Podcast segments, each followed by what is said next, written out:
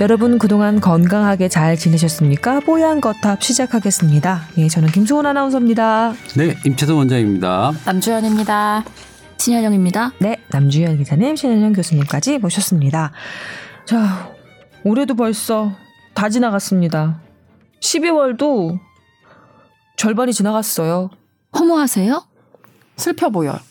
좀 그러네요. 오. 음. 아니 한 해에 별 탈 큰 무리 없이 지나가서 고맙긴 한데 그렇다고 해서 뭘 또 이룬 것도 없어요. 그래서 한 해가 이렇게 가는구나라고 예, 좀 상념해졌게 되네요. 만감이 교차하네요. 올해 제일 잘한 일이 뭐예요? 침대 바꾼 거? 네. 어떻게 그렇게 꼭 집어주세요? 라돈 침대 피해자입니다, 제가. 음. 예. 대진 침대 측에서는 소비자원에서 공고한 30만원 배상보상비 안 준대요. 왜요? 아, 못 하겠대요. 그래서 다시 법적으로 좀 따져보겠다고. 여력이 안 된다고 그러네요. 음. 음. 그래서 어 30만 원 돈 생기나 네, 아직 못 받게 됐습니다. 지지부진 올해 늘어, 늘어 질 것 같다는 네 얘기를 들었습니다. 30만 원도 사실 그동안 마음고생에 새 네. 침대 장만하시고 그런 비용 다 따지면 사실 부족한 액수잖아요. 하지만 몰랐으면 어쩔 뻔했어요. 강청원 기자가 단독 터뜨리지 않았으면 어쩔 뻔했어요. 그리고 강청원 기자의 라돈 침대 기사 때문에 사회적으로 이 라돈이라는 물질에 대해서 다시 한번 환기를 해서 여기저기 뭐, 뭐 무슨 뭐 침대, 베개 석재 뭐, 뭐다 예. 검사하고 있죠. 네. 예전에는 라돈 목욕을 했었다면서요? 그러게요. 라돈 탕이 있었대요. 에? 진짜. 그걸 기억을 하더라고요, 제 남편은. 오. 그 대중 건강에 목욕탕- 좋다고. 무슨 네. 예. 어. 다- 대중 목욕탕에 가면 라돈탕이 있었대요. 거기 몸 이렇게 하고 와가지고 몸 좋아졌다고 개운하다고 하고 그러고 지냈대요. 옛날에 그 피부 뽀얘진다고 나비든 화장품 음. 발랐던 그런 그런 건가요? 그런가요? 네. 절대왕정 시대에 아이고야. 귀족 여부 여자들이 막 이렇게 발랐다는 그런 거. 그러니까 트렌드에 너무 또 앞서 나가도 또 문제가 있긴 하네요. 그러게요. 아니 전부 에코 표시돼 있고 몸에 네. 더 좋은 것 같다고 그래서 음. 몇십만 원 더 주고 그 침대를 산 거거든요. 음. 그게 불찰이었던 것 같아요. 음. 그냥 쌈직하고 평범하고 그냥 옛날부터 써왔던 걸로 그런 걸로 할 걸. 저, 네, 네. 아니요, 아니요, 아니요. 그냥 저도 지금 아까 그 얘기를 물어보고 올해 내가 가장 잘한 게 뭘까? 그쵸, 자기 생각 하게 음, 되죠. 하게 돼요. 네. 그 내년에는 뭘 할까 뭐 이런 생각이 좀 들긴 들어요. 어. 근데 워낙에 바쁘게 여러 가지 사업이랑 본인 병원이랑 뭐 굴리시고 방송 출연도 또 음. 예, 연말즈음에 대해서는 예능 출연도 하셨기 때문에 여러 소득이 있었던 한 해 같은데요, 임 원장님께서는. 어. 근데 좀 뭐랄까? 그런 것들이 뭐 잘한 거라고 생각은 안 들으니까. 어 이거 뭐 잘한 게 하나 있냐?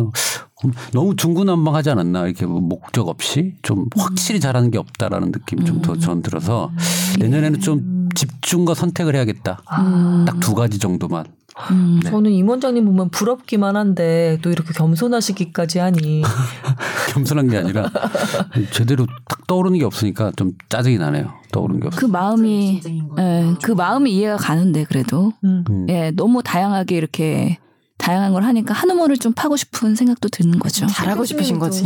음. 신 교님 신 교수님도 너무 여기저기 일이 많이 벌려 있었죠. 저는 그래도 올해 되게 잘 풀렸던 것 같아요. 그렇죠 와. 좋은 일 예. 교수 임용 아, 음. 분양권.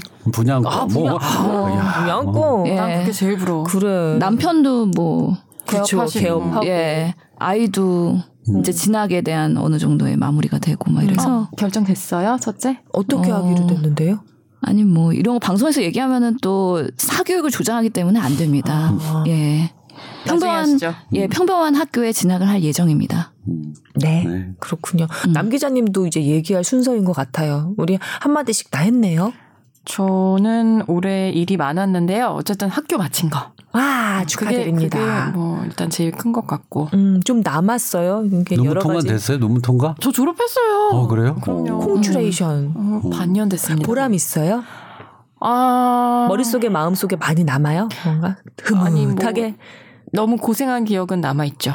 어, 신 교수님 왜 고개를 이렇게 이렇게 가로저으셨어요? 아니 뭐 그냥 석박 뭐 그런 거 한다고 해서 크게? 달라질 거는 없어요. 그냥 예 가방끈이 길어지는 거고 음. 세상에는 석사와 박사가 너무 많기 때문에 음. 요즘에는 그거 가지고 뭔가 예 내세우기도 쉽지가 않고 음. 세상이 정말 호락호락하지가 않아요. 근데 부럽긴 하다. 저는 세 분이 다 부럽네요. 음.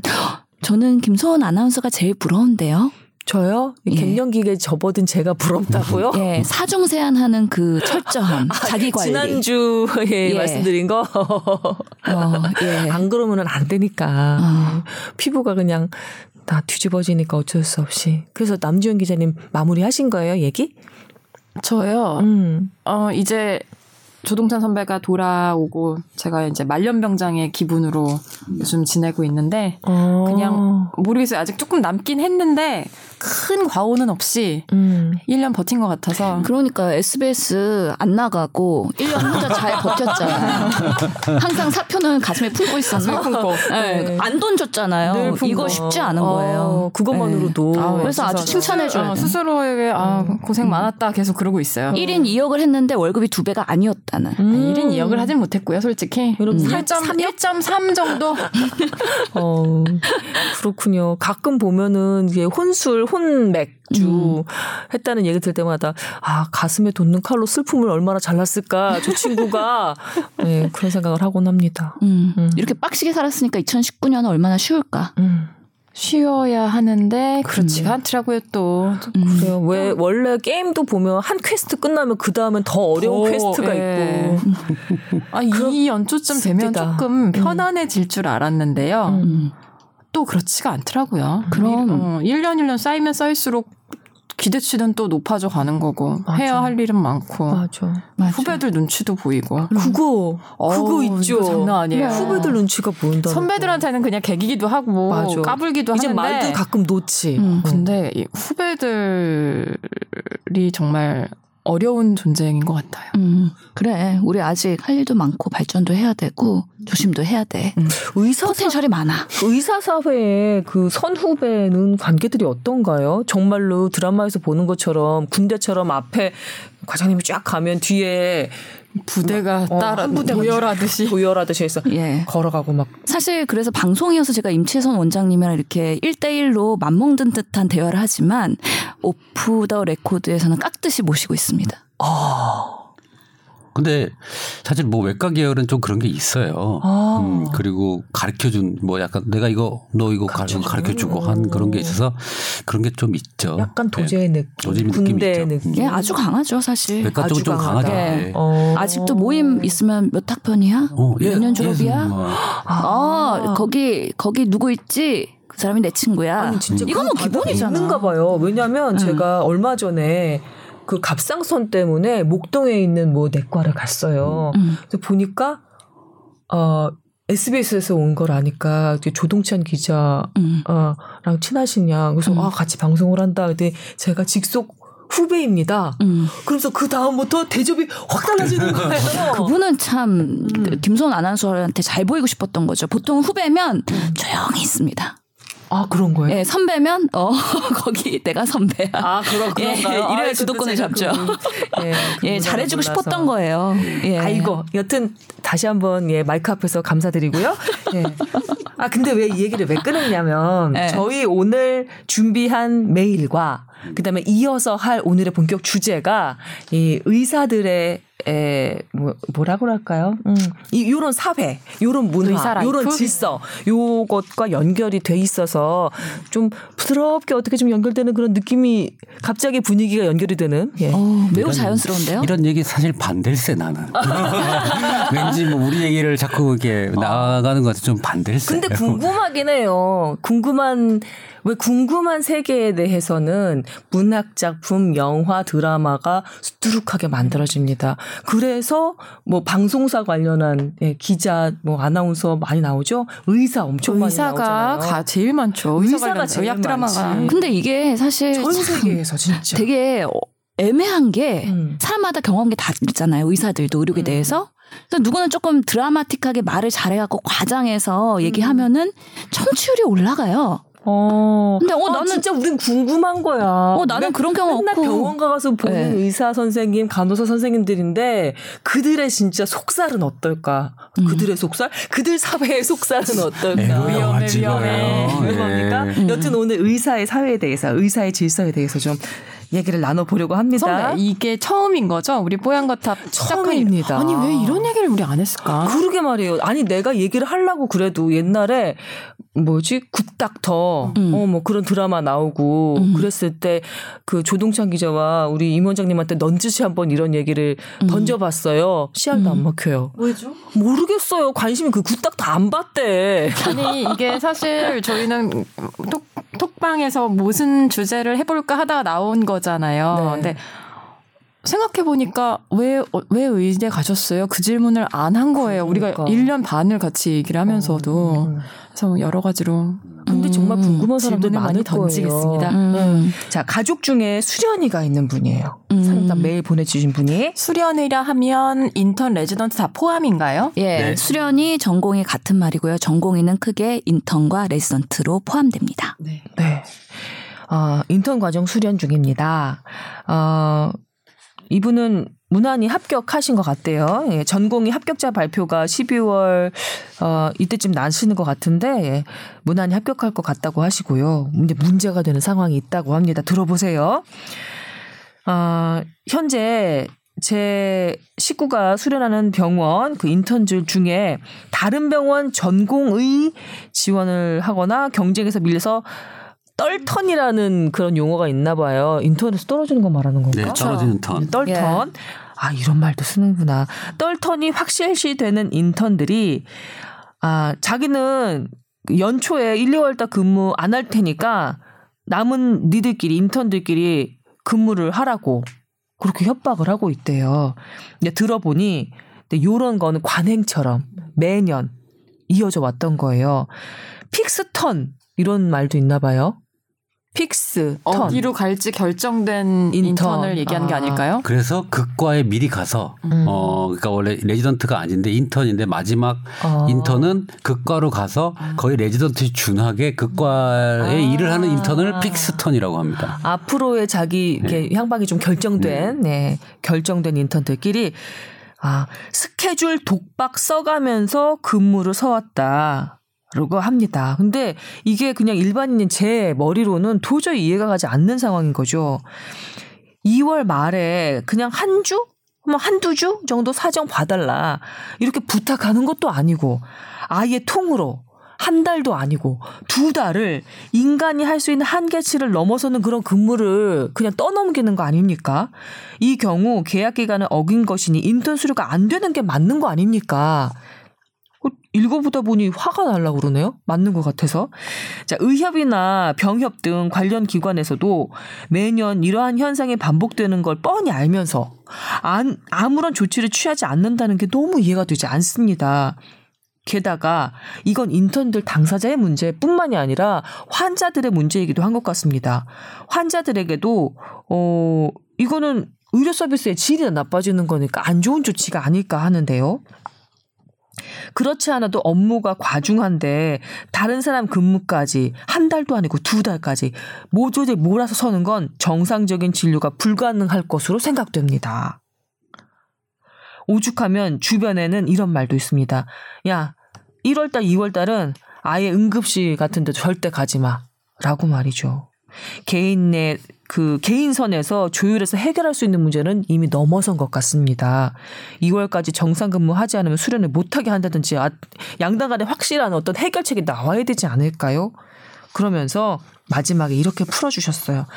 아휴, 답답해서 주절주절 한풀이 한 것 같네요. 여튼, 의협 대변인 출신이신 교수님, 이 문제를 어찌하면 좋을까요? 해결해야겠네요. 너는 음. 네가 원하던 과 가게 됐으니 잘 된 거니까 뭐 불합리한 게 있어도 꾹 참아라 이렇게 얘기를 해야 할까요?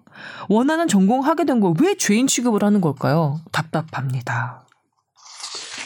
이 사람 말이 100% 맞는 말이에요. 맞는 말인데 몰- 몰랐던 상황이에요. 일반인들은.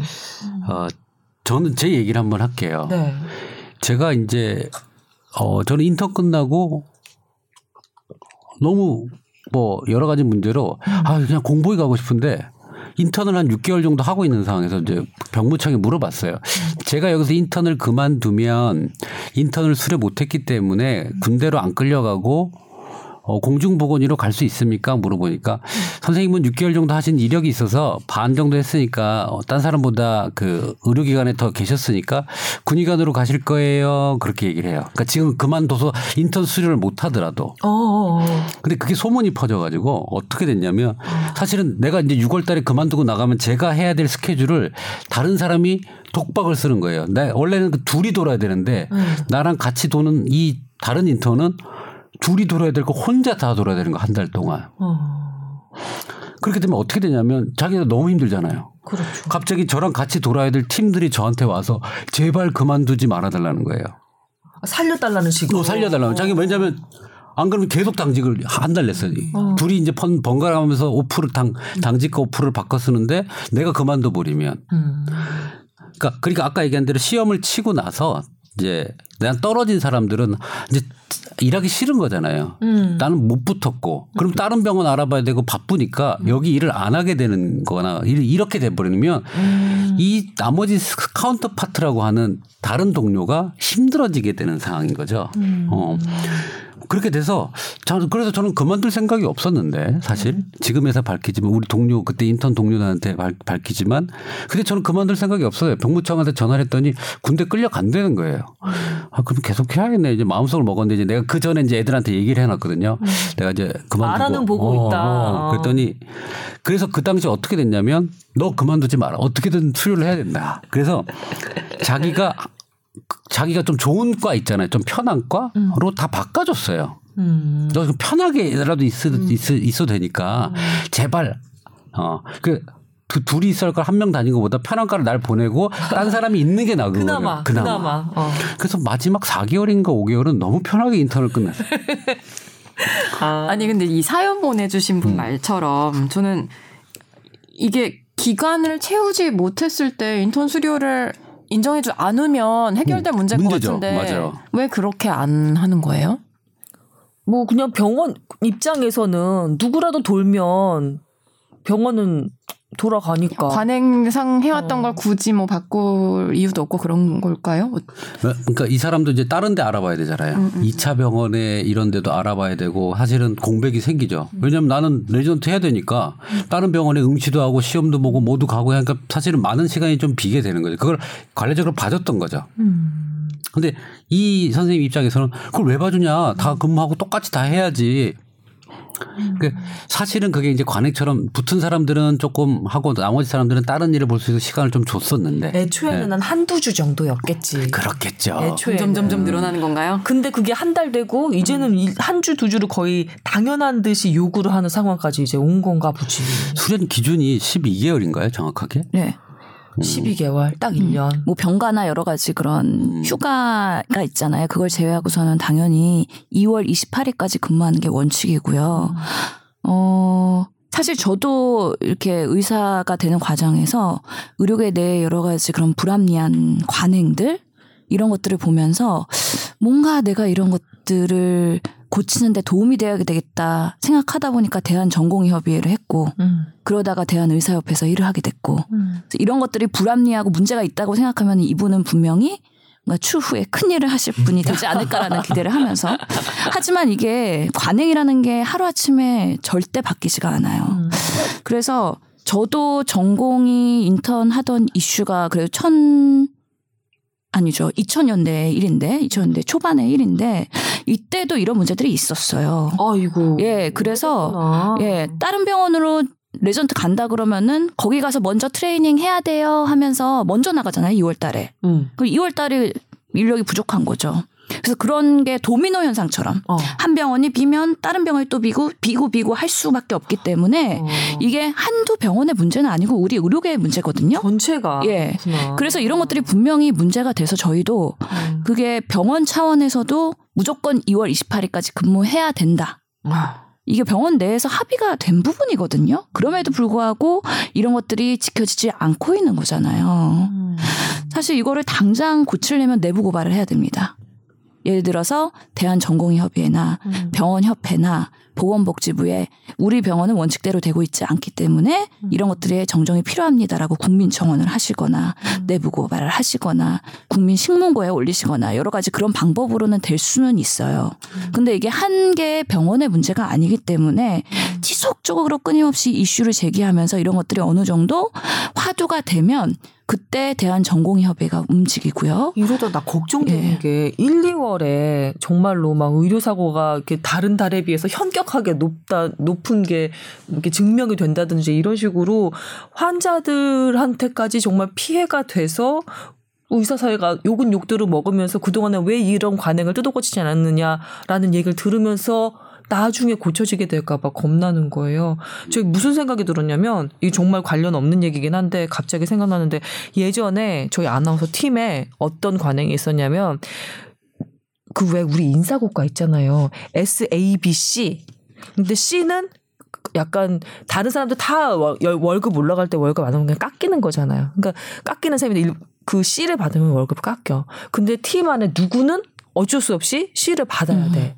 그게 상대평가니까. 상대평가의 문제점이죠. 음. 근데 그걸 누굴 줬냐면 임신한 아나운서들을 줬었어요. 관행적으로. 음. 언제나. 음. 어. 그래서 임신한 상태에서도 열심히 근무할 수 있잖아요. 음. 막 임신했는데도 막 숙직하고 야근하고 음. 막 응? 뭐 녹음하고 중계 가고 막 그런 분들 많았단 말이에요. 근데 그럼에도 불구하고 임신했다는 이유만으로 씨 감봉. 음. 그런 관행이 있었어요 옛날까지는. 그렇죠. 지금은 없습니다만. 이게 사회가 변하고 세상이 변하면서 이것도 해결돼야 될 관행 중에 하나긴 한데요. 사실 전공이 수련 시간이 80시간으로 한정이 되어 있잖아요. 음. 그것도 이거랑 관련된 문제인 거죠. 음. 독박을 쓰게 되면 절대 80시간 지킬 수가 없거든요. 음. 그렇기 때문에 이거는 기본적인 원칙에서 매우 어긋나는 거고 절대 있어서는 안 되는 일이고 더더욱이 두 달 동안 그렇다는 건 문제가 있는 거죠. 명지병원은 어떤가요? 요즘에는 그 이번에 물어본다. 그 전공의 80시간 수련 원칙이 생기면서 뭐가 문제가 됐냐면 전공의 4년차 말년에 레지던트 시험 보러 들어가잖아요. 음. 그게 없었어요? 또 하지 말라는 게 보건복지부 공문으로 모든 병원에 쏴진 거죠. 그 근데 그렇게 가능해요? 지금 상황상? 그렇게 가능하게 해야죠. 해야죠. 적응해야죠. 세상이 변하면 80시간 원칙 하면서 음. 그러니까 예전에는 1년차가 몰빵하고 4년차는 좀 널널하게 일했고 그게 관행이었잖아요. 근데 이제 그렇게 하지 말고 1년차나 2년차나 3년차나 4년차나 똑같이 80시간까지만 일하라는 게 세상의 흐름인 거잖아요. 그리고 그거는 젊은 의사들이 요청한 부분이에요. 바뀌어야 되는 건 맞는 예. 것 같아요. 그래서 누군가- 사는 거 아니라. 그럼요. 희생하는 시간이 있고 그 변화하는 과정에서 분명히 손해 보는 사람들이 생기거든요. 음. 그럼에도 불구하고 변해야 된다고 보고 음. 그래서 시험 보러 들어가는 관행이 없어져야 되는 거고요.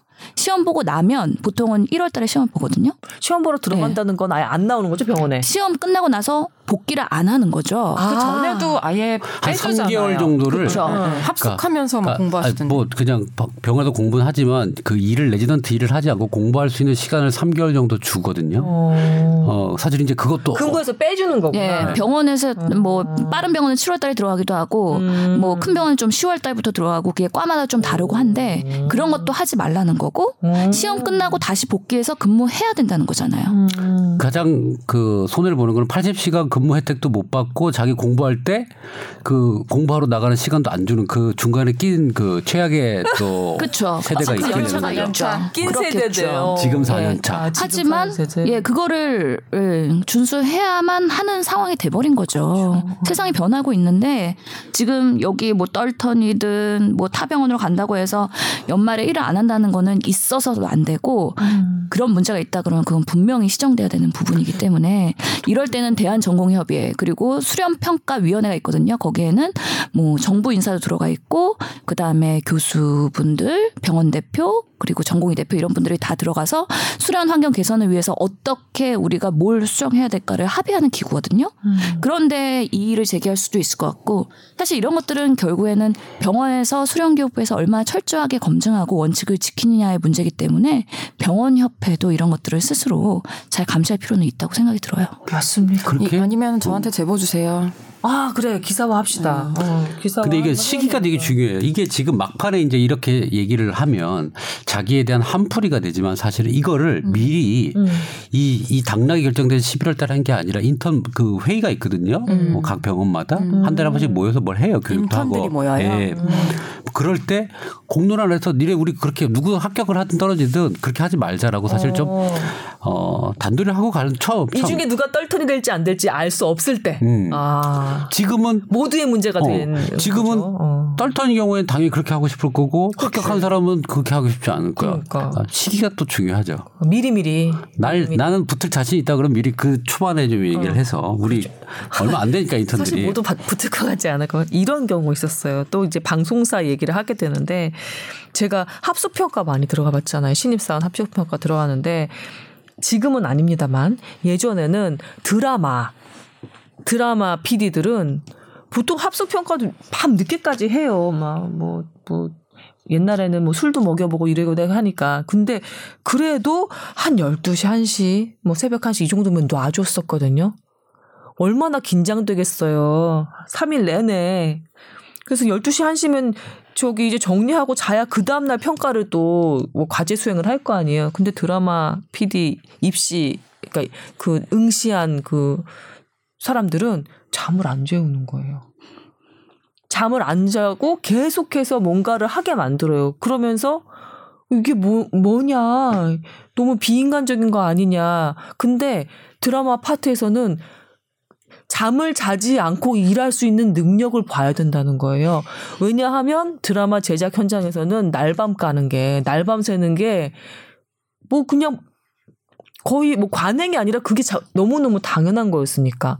밤을 셀 때 밤, 그러니까 밤만 되면 픽픽 쓰러지는 사람들 있잖아요. 그걸 걸러내야 된다는 거예요. 안 그러면은 드라마 PD고 뭐고 못 되는 거니까. 그래서 그, 그렇게 해가지고 뽑았었어요. 근데 요즘은 드라마 제작판서도 68시간, 52시간 그 제작, 이런들 그 있잖아요. 그래서 최대한 준비 많이 해가지고 52시간에 맞게 딱 예, 찍, 찍는 걸로 사회적인 분위기가 바뀌다 보니까 이번에 합숙평가 들어가서는 이 밤새는 걸 안 하더라고요. 참 희한하지? 먼저 뭐가 바뀌는 게 아니라 사회가 어쩔 수 없이 그렇게 바꾸도록 압력을 가하는 쪽으로 가면 그 다음에 바꾸, 바뀌더라고. 음, 희한하게 그렇대요. 더 일하고 싶은 사람도 있지 않을까요? 모르겠어요. 왠지 끝까지 판다팀은 더 많이 일할 것 같다는 느낌이 들긴 하지만 어때요? 기자, 기자 사회도 그냥 뻗치기 하고서는 계속 있으면 나중에 좀 쉬게 해주나? 음, 판다 팀은 근데 호- 긴 호흡으로 가잖아요. 음, 그래서 뭐 당장 방송이 정말 코앞으로 잡혔거나 아니면 어디든 취재를 해야 되거나 모르겠어요. 저 사실 제가 판다 팀이 아니기 때문에 그 어쨌든 그런 경우에는 달라붙어서 뭐 며칠이고도 하죠. 그치만 기본적인 업무 시간 자체는 출입처를 갖고 발생을 챙기면서 기획도 하는 일반 저 같은 그냥 기- 기자들이 더 일을 시- 하는 시간 자체는 많을 것 같은데요. 시간 자체. 응, 응. 음. 근데 사실은 그런 거 있죠. 월요일 날 별로 일이 없어. 그래서 일찍 가도 되는데 괜히 버텼어.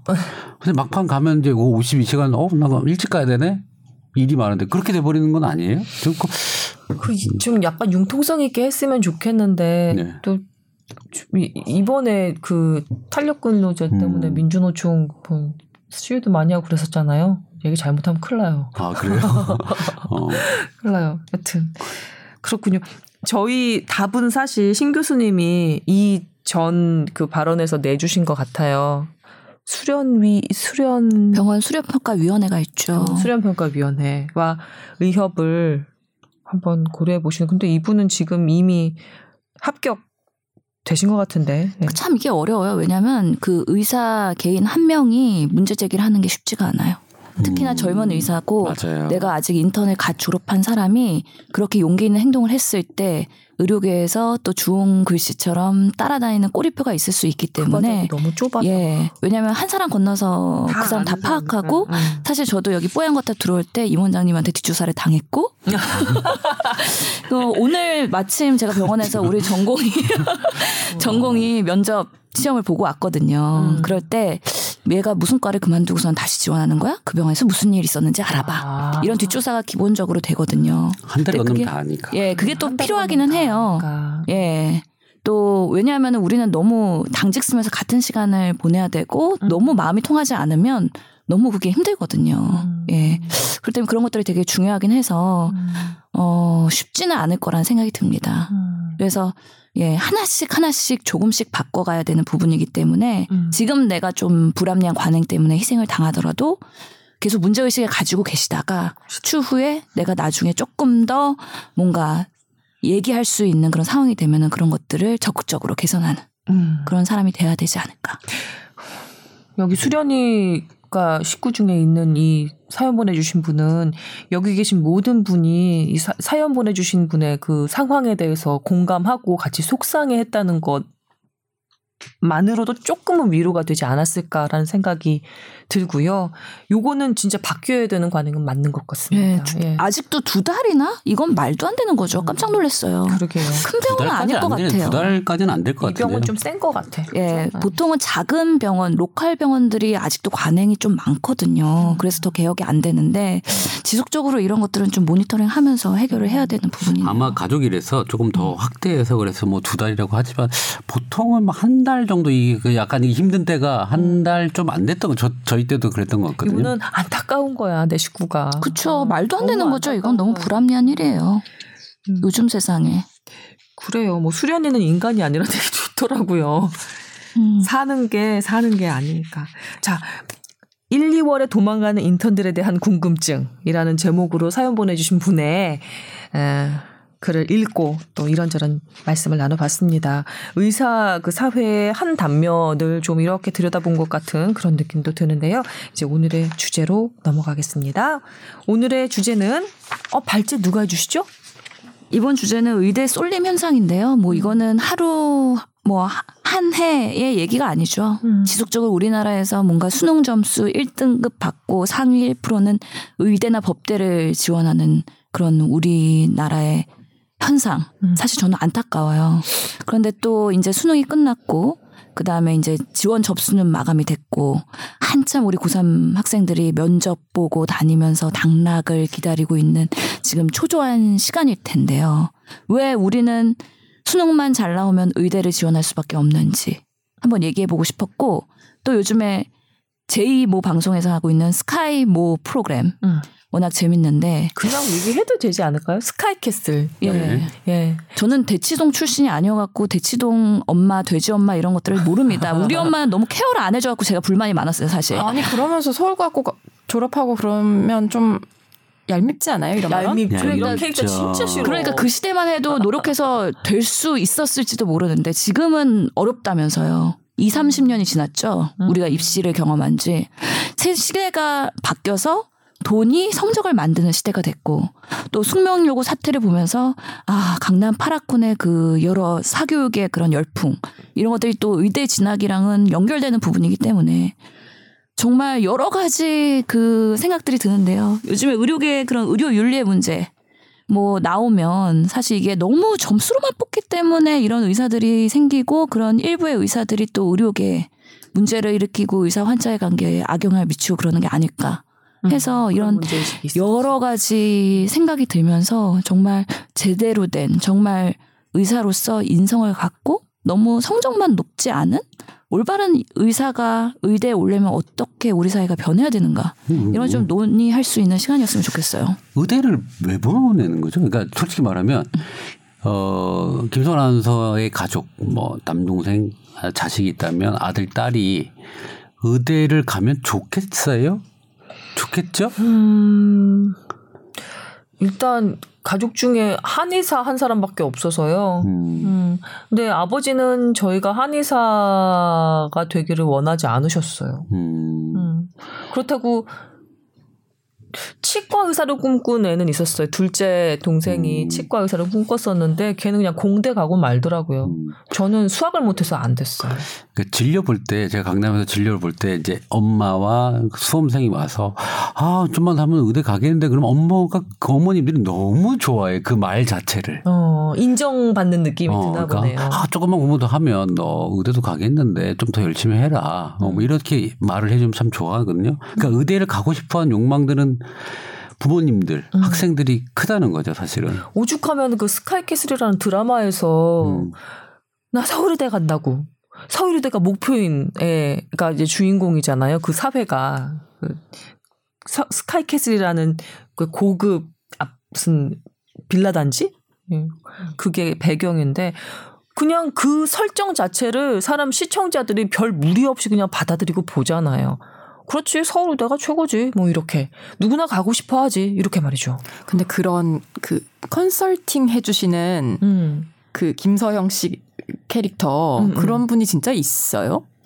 있어요. 어 그래요. 네. 어. 왜 사교육 시장에는 그 자기 자식을 스카이에 보내고 나서 여인 어머니들이 그런 데서 어 알바식으로 또 그렇죠. second job으로서 제 자기 2의 인생을 또 이제 전파를 해주시고 어, 돈도 벌고 너무 강남에 사는데 강남을 모르면 어떡해. 강남 끄트머리에 살고 있어요. 뭐 반포 아파트 사기 뭐 이런 책도 나오던데 부동산 너무 네. 모르는 거 아니야 자기 동네를? 근데 그런 음. 컨설턴트부터 그 있는데 부모님들이 의대를 보니까 만점자들은 무조건 의대를 가죠?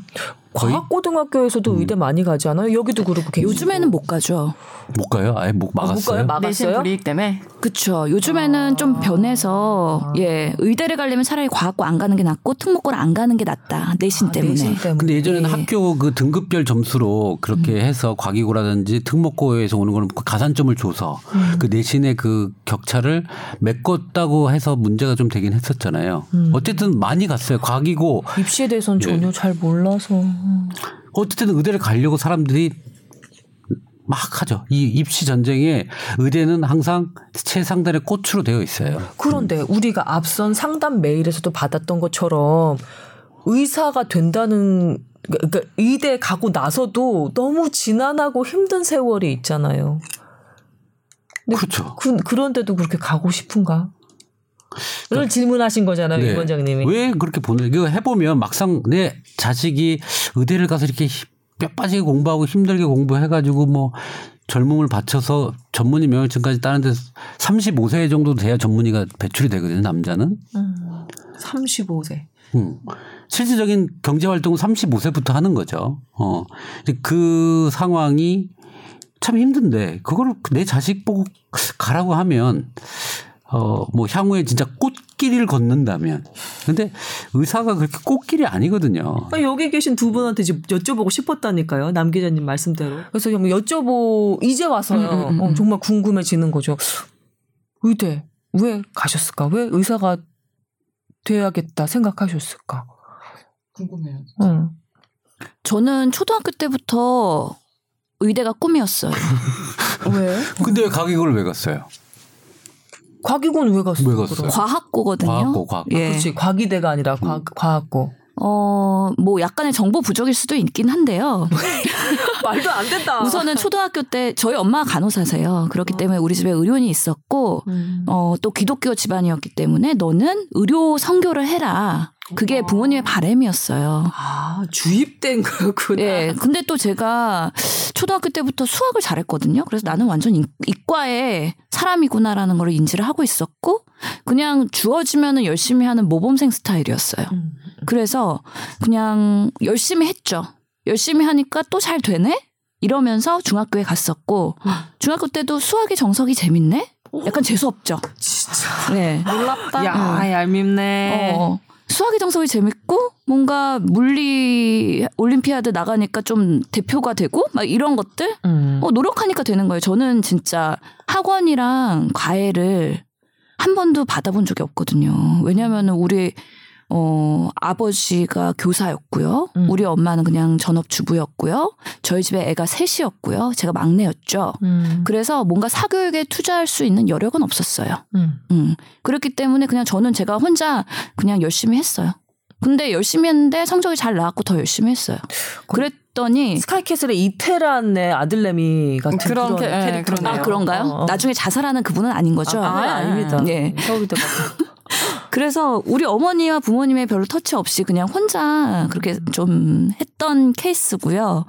또 수학 과학 잘하니까 중학교 때 과학고반이 생겨왔고 뭔가 목표가 생겼었고 그때는 과학고라는 데가 있어서 가자 해서 제가 8기로 들어갔거든요. 그러니까 역사가 별로 없었기 때문에 과학고가 어떤 존재인지 잘 모르고 들어간 거죠. 음. 들어갔는데 보니까 그때만 해도 뭐 신설 과학고고 이래가지고 별로 뭐 그런 것들에 대한 의대 진학 뭐 이런 것들에 대한 개념이 별로 없는 상태로 갔는데 저희 세대부터 과학고나 특목고 나오면은 내신에 불이익을 준다고 하더라고요. 음. 음, 그래갖고 뭐 재수도 하고 뭐 그러면서 의대를 가긴 했는데 사실은 과학고가 궁극적인 목표는 아니었고 초등학교 때부터 의사가 목표였던 거죠. 원래부터. 음. 음. 저는 의사가 목적이 아니었고 중학교 때만 해도 저도 좀 재수 없겠지만 학원을 한 번 갔어요. 재수 학원 빼고는 학원을 다녀본 적은 없고 음. 솔직히 수학을 제- 저도 재밌어서 중학교 때 고등학교 수학을 했고 그 뭐 어떻게 그 어, 자기 혼자 선행학습을 했다고요? 수학을? 저도 과기 반에 과기고를 가, 과기 과학고를 가는 반에 공부를 잘하니까 들어갔는데 어. 그 당시에 우리 집안이 좀 못 살아가지고 거기 학원을 가요. 수학 그거 하는데 그 저는 그때 돈이 없어서 돈을 못 내는데 자보고 공짜로 와서 들으래. 근데 그게 막 자존심이 상해가지고 아니 나안 해. 안 과기고 안 가고 그냥 안 해 뭐 내가 왜 그렇게 남의 돈으로 학원 가야 돼? 뭐 공부 잘 하니까. 그러니까 그래서 혼자 그냥 과학 수학 공부를 했던 것 같고 이태란의 자식들이 많구나. 이태란 씨가 그러니까 그 당시만 해도 그게 가능했었던 가능했어요. 것 같아요. 지금은 안 되는 거고. 지금은 어렵다고 하더라고요, 실제로. 그래서 보면은, 그러니까 생각해 보면은 저희도 저도 초등학교 때부터 선행학습을 한 거죠. 그때는 선행학습이란 개념이 없었는데 그냥 재밌으니까 뭐 대교 올림피아드 눈높이 수학 문제 풀고 그랬던 게 초등학교 때는 선행학습이었고 중학교 때는 뭐 어, 그런 정석이나 정석도 레벨이 있잖아요. 기본이 있고 필수가 있고 막 그런 것들을 했던 게 선행학습이었더라고요. 중학교 때 정석을 푼다. 근데 재밌어요. 네? 실력 수학의 정석도 있고 막 생각이 나네요. 실력 좀 네, 녹색, 노란색이 녹- 있고 네, 녹색, 녹색이 있고 막 녹색이 그런 있었죠. 것들 우리 때는 교재가 몇 개 없었어요. 음. 그래갖고 그것만 하면 어느 정도 성취학을 하는 거였는데 진짜 대단한 애들은 대학교 교재를 보고 화학이나 물리를 공부하고 와가지고 음. 올림피아드에서 메달 따는 애들은 어떤 거야 했더니만 그런 애들은 대학 음. 공부를 하고 오는데 그거는 스스로 하기 어렵잖아요. 그거는 과외를 붙이더라고요. 그래서 과학고에 갔을 때도 올림피아드 나가고 메달 따는 애 아니면 그냥 평범한 조금 잘하는 애들 이렇게 나눠지긴 하는데 그런 애들은 정말 그렇게 과외 선생님이나 이런 사람들이 붙여갖고 만들어진 정도인 것 같아요. 신 교수님 이게 지금 우리 자랑 같은 이게 의대 쏠림 현상에 대해서 얘기를 해야 돼요 사실은. 근데 이게 저는 의대를 가고 싶은 마음은 없었고 유전공학자가 되고 싶었어요. 정말. 어, 곰, 어, 곰 발바닥이 비싸다는 거예요. 그럼 지네에다가 곰 발바닥을 만들면 비싸게 팔겠는데 뭐 이런 거 있잖아요. 어? 지네가 발이 어, 많으니까. 많으니까 발 많은 데다가 비싼 걸 하고 뭐 샥스피 비싸니까 뭐 이런 거 있잖아요. 어? 예, 뭐 그런 생각을 하면서 유전공학자가 돼야지라고 생각을 하고 이제 고등학교를 다니다가 친구를 좀 잘못 만나가지고 그 지금 엔터테인먼트 대표를 하고 있는 대표 걔가 자기가 작곡가를 갈 거니까 뭐 그 작곡가면 시창 청원부터 몇 개 실기를 해야 돼요. 내신 40, 그 다음에 그 시험 성적 수능 20, 실기 40인데 내가 음악 실기를 내가 어떻게 하냐. 그러니까 작곡가는 그게 공부하면 되는 것들이래요. 그리고 피아노 두 곡만 치면 된대. 2년 동안 네가 1년에 한 곡씩만 마스터한다고 치고 그냥 외우래. 음. 근데 나, 나 체르니지 100번까지 쳤어요. 근데 가능하다고 해서 막 그 작곡가를 가고 싶은 마음이 막 들어서 아버지한테 얘기했다가 혼나고 그렇죠? 어, 너는 의대를 가라. 사람을 치료하는 쪽으로 가라. 한의대를 가든 의대를 가라. 막 반항하다가 그냥 에이 의대 가겠다는 식으로 해가지고 어, 마음을 이제 접고 대신 가서 네가 음악을 하고 싶으면 해라. 라고 해서 사실은 대학 들어가서 밴드 활동을 3년 반인가 했었죠.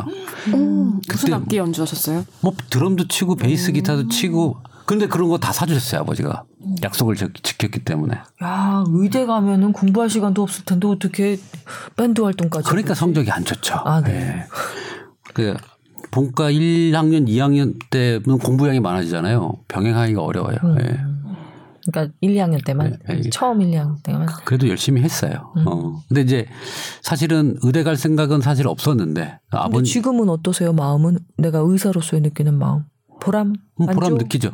느끼는데 아 이것 때문에 가라고 했나라는 것도 했는데 사실 한의대를 또 다녔잖아요. 그렇죠. 이건 오바였다고 제가 생각해야 됩니다. 네. 예. 오바 육바 삼바 네. 그래서 사실은 그 의과대학에 온 우리 친구들 대부분이 어, 부모님의 권유가 꽤 많은 걸로 저도 알고 있어요. 특히 의료하는 분, 집안 분들도 많고. 네. 본인이 의료 활동을 하면서 뭔가 보람을 느끼니까 자식도 시키고 싶어 하는 거겠지. 사실은 실질적으로 그렇게 보내려고 하는 게 경제적 안정성 아닌가요? 그게 좀 큰 것 같아요. 아까 뭐 요즘에 네. 의사들도 힘들다고 꽃길 아니라고 하셨지만 다른 직종은 더 취업도 힘들고 너무 힘드니까 상대적으로 늘 상대적인 거잖아요. 그러니까 점점 더 의대를 더 선호하게 되는 것 같아요. 그것도 있는 것 같아요. 다른 모든 직장에 비해서 의사는 정년이 없다. 늙어서까지 안정적으로 수입이 있다는 거. 보통 그냥 웬만한 대기업 간 사람들도 마흔 후반 정도 되고 뭐 50도 요즘에는 뭐 못 넘긴다는 게 맞아요? 어, 그, 예.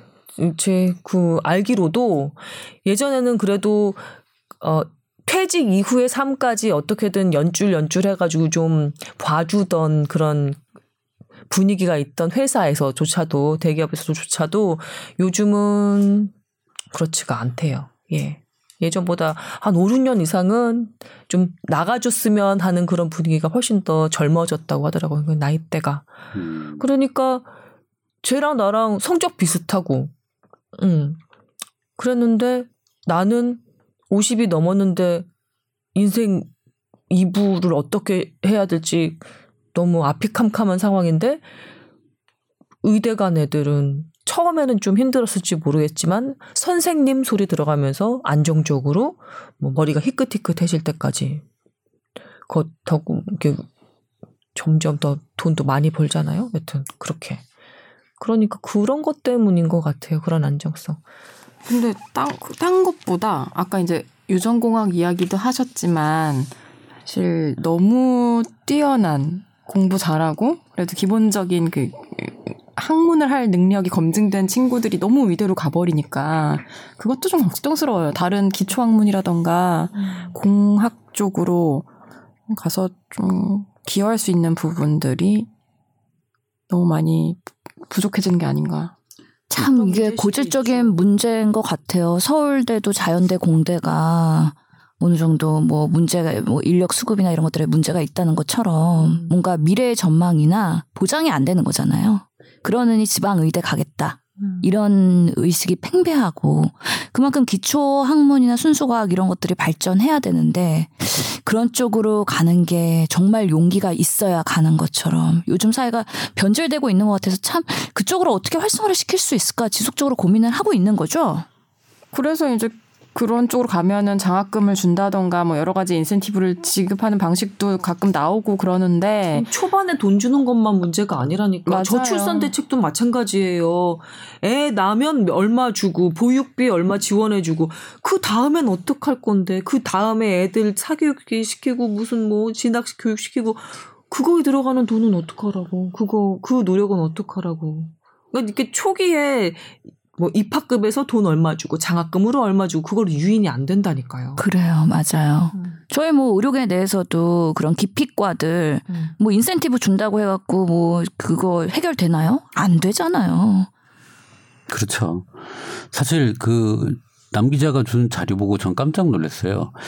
그 의대를 가고 싶은 이 욕망이 음. 결국에는 해외 해외에 있는 의과대학 그러니까 그 우리 의과대학 중에 이제 세계에서 인정되는 의과대학들이 있거든요. 그러니까 그 중에 어, 어 우리나라의 의, 의과 시험을 의사 시험을 응시할 수 있는 권한이 있는 대학들이 있어요. 음. 어 필리핀에도 있고 어디도 있고 그 인증받은 대학교에서 의과 대학을 나와서 한국의 의사를 시험을 보는 거죠. 음. 저는 솔직히 말하면 이 플랫폼이 있었다면 의대를 안 가고 이렇게 가는 게 더 편할 것 같다는 생각이 들어요. 지금은 의과 시험 과외 선생님도 있어요. 학원 비슷하게 학원 있죠. 학원? 국가고시 어. 의사 떨어지는 사람이 시험을 계속 떨어지거든요. 음. 그래요. 네. 그래서 학원과 강사가 있어요. 차라리 의사 사교육을 받는구나. 그것도 수익 모델이죠, 사실. 예. 저는 정말 의대를 보내고 싶은데 성적이 안 돼서 못 가시는 학부모님들이 있다면 이렇게 해외 가서 좀 돈이 들겠죠. 더 해외 가서 6년 할 필요 없어 4년만 해도 돼요. 거기서 졸업해서 거기서 의사 자격증을 받으시고 그다음에 한국 와서 6월 달에 졸업하고 나오니까 6개월 동안 가해 받아 가지고 한국 의사 국가고시를 붙는 방법도 한 가지 고민해 볼 방법이라고 생각을 해요. 이런 저- 팁을 주시다. 저도 트레이닝 받을 때 주변에 헝가리 의대 나온 사람 있었고요. 우즈벡에서 의사 면허 따고 온 사람도 있었거든요. 음. 근데 그분들이 어디 그렇게 뭐 뒤처진다는 느낌 안 받 았어요, 저는. 어, 그러니까 궁극적인 목표가 뭐냐에 따라서 달라질 것 같긴 해요. 음. 그냥 의사가 되고 싶다. 한국이든 어디든 의사가 되고 싶다 그러면은 여러 루트들이 있을 것 같긴 한데요. 여기 아까 우리가 하이라키 뭐 수직 상하관계 도제식 이런 거 얘기한 것처럼 우리도 출신 성분과 그 사람의 백그라운드에 대한 따지기가 꽤 강한 동네다 보니까 얘가 어디 출신이다 또는 국가고시를 떨어졌다 이런 것들은 평생 꼬리표처럼 갈 수 있는 리스크는 있기는 해요. 그런 것도 따 지는. 근데 사실 예. 의사가 되고 싶은 그게 꿈이라면 저는 이런 방식도 괜찮고 괜히 만약에 제 자식이 의대를 가겠다 그런데 야너 그럼 1%까지 갈 수 있어 그거 쉬운 일 아니야 1% 되게 어려워요. 어 그래서 야 그렇게 봐가 야 그러면 이렇게 해서 이- 여기서 장학금 받아서 가든지 이렇게 어, 하고 싶다면 만약에 저는 하고 싶다면 어 한국의 의대를 못 가는 상황이라면 이렇게 이런 방식도 한번 고민해 볼 수는 있을 것 같기도 해요. 약간 그런 느낌이잖아요. 네. 그 사치제들 있잖아요. 소수만 가질 수 있다라고 생각하면 어 그게 얼마나 가는 길이 험하고 멀고 잠도 못 자고 수련해야 되고 나중에도 밤잠 못 자고 병원 일을 봐야 되는지 또 모른 채 그냥 막 단지 그 사, 사치제를 하고 싶어서 그냥 맹목적으로 몰리는 것처럼 의사도 그렇게 쏠림 현상이 더 늘어나는 건 아닐까 이게 보니까, 예. 어, 저번 주에 얘기한 대로 의사한테 병원을 개설할 권한이 주어졌기 때문에 오는 병폐일 수도 있어요. 아 또 그렇게 연결됩니까? 이게 네. 영리병원이랑? 예. 왜냐하면 쉽게 병원을 열어서 이 의료의 어떤 수급이나 이런 게 가능해진다 그러면 음. 사실은 이렇게 의대 저는 전 세계적으로 사실 이렇게 심하진 않거든요. 상위 모든 사람들이 의대를 지방부터 순차적으로 쭉 들어가고 있는 이 상황이 음. 아까 얘기한 병원을 개설한 권한이 의사한테 주어졌기 때문에 오는 병폐일 수도 있다고 생각을 해요. 뭐 참신한 시각이네요. 네. 의사들이 뭐라고 할 수도 있겠지만 저는 그런 생각도 좀 들고 있어요. 참. 여기 보면 어, 한 칼럼에서 미디어의 책임론도 아프게 지적을 했어요. 읽어보면 책임지지 않는 미디어도 의대 열풍의 한 몫을 하고 있다. 영화나 드라마에서 의사는 크게 두 부류로 나뉜다. 난치병 걸린 환자를 수술하여 완치시키고 자부심을 느끼는 의사와 고급 차를 몰고 다니는 매력 만점 부유한 의자. 의사는 딱그 둘인 거예요. 아니에요. 그러니 꿈꾸게 되는 거지. 아니 실력이 없어가지고 잘 못 고치는 의사도 있고요. 뭐 해서 망하는 의사들도 많아요. 찌질한 의사들도 있고요. 네. 눈치 없는 의사들도 많고요. 그런데 지저분한 의사도 있어요. 보- 미디어에서 보고 싶은 의사는 그 두 분인 거죠. 그래서 네. 예전에 그 조승우 씨 나오는 의료계의 여러 그 뭐랄까 병폐랄까 고쳐야 할 점들을 다룬 드라마가 있었어요. 라이프. 라고. 음. 근데 그 드라마는 별로 그렇게 인기를 못 끌었어요. 조승우 씨가 나옴에도 불구하고. 하지만 그 다음에 나온 스카이 캐슬이라는 이 드라마는 다들 엄마들이 다 정, 정신 눈들이 돌아갔어요. 애들 의대 보내려고. 그럼에도 불구하고 시청률이 10 가까이 찍고 있죠. 그러니까 원래 의사들 욕하면서 자기 자식은 의대 보내려고 하는 게 그렇죠. 우리 국민들의 심리라는 얘기가 있습니다. 근데 인구는 줄죠. 의대 정원은 지금 동결이고 계속 돼 있죠. 어, 조금씩 늘어나고 있다고는 해요. 네. 근데 이 과정에서 저는 의사의 지위는 경제적으로 이렇게 따져볼 때뭐 개원 권한이 있지만 갈수록 열악해질 거라고 생각이 좀 듭니다. 네. 근데 그럼에도 불구하고 의대 들어가겠다는 경쟁률은 딴 데는 다 이게 좀 낮아지고 있대요. 하도 대학이 많아지고 이러니까. 근데 학생 수는 좀 엄청 줄어들고 있잖아요. 네. 근데 의대 경쟁률은 더 늘어 얼마나 늘어났다고 그러더라? 다른 데 다 떨어지는데 2017학년도 수시 의대 경쟁률 34.91대 1. 35대 1 정도 됩니다. 네, 35대 1. 저도 말 다 끝났어요. 저도 30점 매수를 뚫고 들어간 거거든요. 어. 아마 평소에 그게 뭐 요즘에 뭐그 뭐 이렇게 지원책이 바뀌지만 막한 10, 10대는 항상 넘었던 것 같아요. 의대는. 근데 저는 왜 이게 문제냐면 좋아 좋은 인재가 의대로 갔어요. 가서 의료업을 해. 그럼 이 똑똑한 사람들이 의사만 할 것이냐? 또 다른 의료 산업에 사실 진출한다는 거죠. 음. 그런데 아까 의료 민영화 반대 이런 여러 가지 장벽들이 많아요. 의료는. 그래서 그 똑똑한 머리를 풀 그 어떤 규제 철폐가 이게 안 돼 있기 때문에 좋은 인재들이 지금 2000 어, 1990 년도 초반부터 그 의대 커트라인이 쭉쭉쭉 올라가서 1995년도부터는 탑을 달리기 시작하는 모든 학교의 의대가 최정상에 93년도까지는 컴퓨터 공학과가 1등이었어요. 음, 어, 그거 기억하시네. 저 때니까. 어? 의대가 2등이에요. 그러니까 커트라인으로 봤을 때 컴퓨터 공학과가 1등이고 그 전까지 컴퓨터였어요, 다. 음, 그러니까 그 컴퓨터를 10년 했던 사람들이 IT를 지금 먹여 살리고 있잖아요. 음. 의사는 좀 그 인큐베이터 incubating 그 period가 길기 때문에 음. 15년 뒤에 이제 배출되기 시작하고 사업을 하거나 일을 하는 게 한 5년 정도라 보면 음. 적어도 1995년도부터 20년 뒤인 19 2015년도부터 이제 나오게 되는 거죠. 이 음. 인재들이 어이 참신한 해석인데. 네. 아, 그래요. 그래서 전문의로 나오고 이제 딱 따가지고 어떤 어떤 레이저 기계를 만든다든지 어떤 의료 산업을 뭘 하는데 제약이 많은 거죠. 어. 제약이 많은 거예요. 이 좋은 인재들이 나오는데 할 게 없어. 결국에는 의료로 돌아가거나 이렇게 되는데 이게 그 사회적인 어떤 그 어떤 산업을 육성해주는 기획 단계나 이런 것들이 이건 늦고 인재들은 나왔는데 되게 갑갑할 거예요. 그래서 여러 가지 문제 법적인 이 걸려 있는 부분들 때문에 많은 시행착오를 겪을 거다. 와 이런 거시적인 분석 나 정말 마음에 들어요. 이거는 의료의 산업으로 바라보는 시각이고요. 음. 의료를 발전시킬 수 있는 방법은 다양하죠. 그럼 왜 의료 쪽으로 노벨상은 안 나올까요? 그 똑똑한 한국 사람들이 다 의대에 가고 있는데. 이런 기초, 기초 의학 안에서. 그렇죠. 결국에는 의사해서 뭔가 수익 내는 쪽으로 가려고는 하지만 음. 뭔가 기초 의학, 순수 학문이나 의료를 발전시켜야 된다는 그런 마인드는 떨어지고 있는 거잖아요. 근데 만약에 아까 얘기한 대로 안정적 삶이나 이런 것들 때문에 의사를 선택했다면 그 사람들 성향은 산업 쪽으로 가지 않겠나라는 제 생각인 거죠. 그 향후 만약에 의 좋은 인재가 몰려 있는 이 의료 자원을 어떤 방향으로 아까 이공계로 보낸다든지 그 어차피 요즘에 모든 산업과 학문은 융합이에요. 단순히 의료만 한다고 되는 게 아니고 의료와 어떤 생물학과 화학과 만나서 어떤 결과물들이 나오는 게 지금의 모든 추세이기 때문에 의사가 무엇을 조금만 더 배워서 그 연관된 걸로 일을 만들어내는 게 음. 어, 우리 산업에 도움이 될 거라 생각하는데 아까 얘기한 대로 행정적 절차와 이런 것들은 그대로고 이게 변화가 없다면 이 좋은 인재들이 그렇게 갔던 게 이제 어, 인재들이 갔다가 이제 사라져 사장되는 거거든. 이 능력을 사용 못하면. 똑똑한 할아버지가 되시겠죠. 할아버지. 그러니까 그래서 의과학자 양성 시스템 있잖아요. 그런 것들을 정부에서 더 많이 지원해 줄 필요가 있고요. 사실 우리 의학 전문 대학원이 만들어질 때도 찬성은 논리가 그거였어요.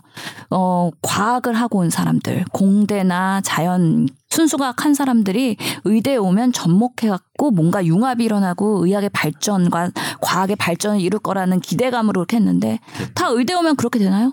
다들 그냥 결국에는 현실에 안주하게 되는 그런 현상들이 나타났기 때문에 의전원이 폐지되고 있는 거잖아요. 그 사람들이 와서 기초 과학자로 돌아가지 않고 고액 연봉을 받는 의사를 선택하는 게 많아진 거죠. 기초 의학 하는 사람들도 그리고 산업이랑 접목시키려는 시도를 하는 사람들도 모두 행복했으면 좋겠어요. 돈도 많이 벌고. 난 그런 얘기밖에 할 수가 없네. 그러니까요. 지방대에서 그런 부시 의대가 나오는 이유가 뭐예요? 기초과학에 뭔가 가르칠 수 있는 교수진도 없고 제대로 된 시스템이 안 되기 때문에 기초, 해부학, 생리학, 물리학 이런 것들이 제대로 안 된 바탕 위에서 임상만 배우게 된다는 거죠. 그거는 아닌 것 같아. 예. 진짜. 근데 정말 기초하는 교수님들 어렵다고 하시더라고요. 집안이 잘 살거나 뭔가 보장되거나 아니면 정말 대단한 의지와 결단과 가족을 설득하면서 끌고 가야 되는 부분이기 때문에 기초과학 하는 거는 정말 대단하고 칭찬할 일이라고 여전히 그런 현상인 거죠. 그 중국에 제가 병을 많이 가보잖아요. 물론 고액 연봉자의 의사들도 있지만 대부분은 우리나라 의사들의 한 3분의 1 가격으로 고용이 되어서 의료 행위를 합니다. 그리고 국립병원이 많은 비중을 차지하기 때문에 그렇게 열심히 하지 않아요. 그리고 그렇게 좋은 인재들이 모이지 않아요. 지금 중국의 고- 제일 좋은 인재들은 기업 경영을 하거나 그다음에 IT 산업 쪽으로 다 흘러 들어가거든요. 저는 자신하건데 우리가 IT로 강국이잖아요 지금 따라 잡히는 거는 인재 들어오는 풀만 봐도 예상이 돼요.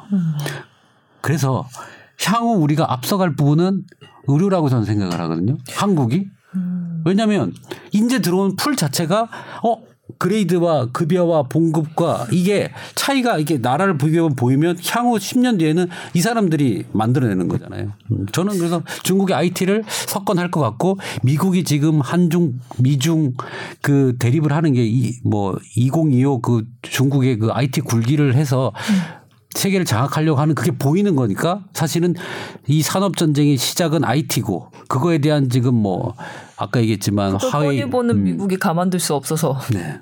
아마 그런 방향이 아닐까 이렇게 생각은 듭니다. 건축공학 하던 사람들 많이 들어갔던 때 있었어요 한때. 그런 사람들이 부동산 경기 일으키고 뭐 어, 그러다가, 이, 이, 이 조금 전에 얘기했던 컴퓨터 공학 인기 많이 끌고 난 다음에 IT 붐 연결되는 것 같고요. 음. 그 다음에 의대로 이렇게 머리 좋은 사람들이 많이 모이고 난 다음에 지금 2015년부터 이제 음. 배출돼가지고 나오고 쌓이고 있다고 했잖아요. 뭔가 통로를 만들지 않겠어요? 그래서 길 하나를 뚫지 않겠어요? 성형- 사람들이 많이 모여 성형 강국이 됐잖아요. 우리나라가 성형 강국이에요. 예, 아 이게 어떻게 좀 예쁘게 좀 마- 마무리 좀 해보려고 하면 그러니까 이게 저는 너무 신기한 게 그거 성형 강국이 나쁘다는 게 아니라 네. 그러니까 홍콩이 패션의 중심지인 것처럼 의료 기기가 나오면요. 이 아시아의 중심으로 의료기기가 개발되면 테스트베드를 한국에 넣어요. 음. 이스라엘이건 미국이든 개발이 되면 카피를 해오든 뭐는 하나가 들어와. 여기서 테스트를 해요. 한국 사람들이 만족을 하잖아요. 그 제품은 오케이. 오케이. 아. 그러면서 카피가 돼서 세계로 나가거든요. 사실은 제가 볼 때 이런 산업의 집중도 이거는 사실은 주- 우리나라가 허브 역할을 할 수도 있겠다라는 생각은 좀 하고 있어요. 이 중국을 왔다 갔다 하시면서 이 느끼시는 게 많다 보니까 음, 새겨 볼 만한 구석들이 많은 것 같아요. 임 원장님 네, 생각에. 자, 의대 쏠림 현상에 대해서 이런저런 얘기 나눠봤습니다. 많은 분들이 그냥 공감하셨던, 아, 그래, 다들 의대 가고 싶어 하지. 근데 이거 문제는 있는 것 같아. 라고 느끼셨던 부분을 저희가 한번 얘기를 꺼내봤어요. 각자 느꼈던 바들 얘기 중에 어, 어떤 분은 또 어떤 부분은 공감하시는 분도 있으실 것 같고 또 어떤 부분은 그건 또 아닌 것 같은데 하는 분도 계시겠지만 요거는 우리가 해결해야 될 문제는 맞는 것 같습니다. 요 정도로 마무리를 하고요. 예, 저희 다음 주에 뽀얀거탑 저희 네 사람 다시 인사드리도록 하겠습니다. 수고하셨습니다. 박수 감사합니다. 감사합니다. 감사합니다.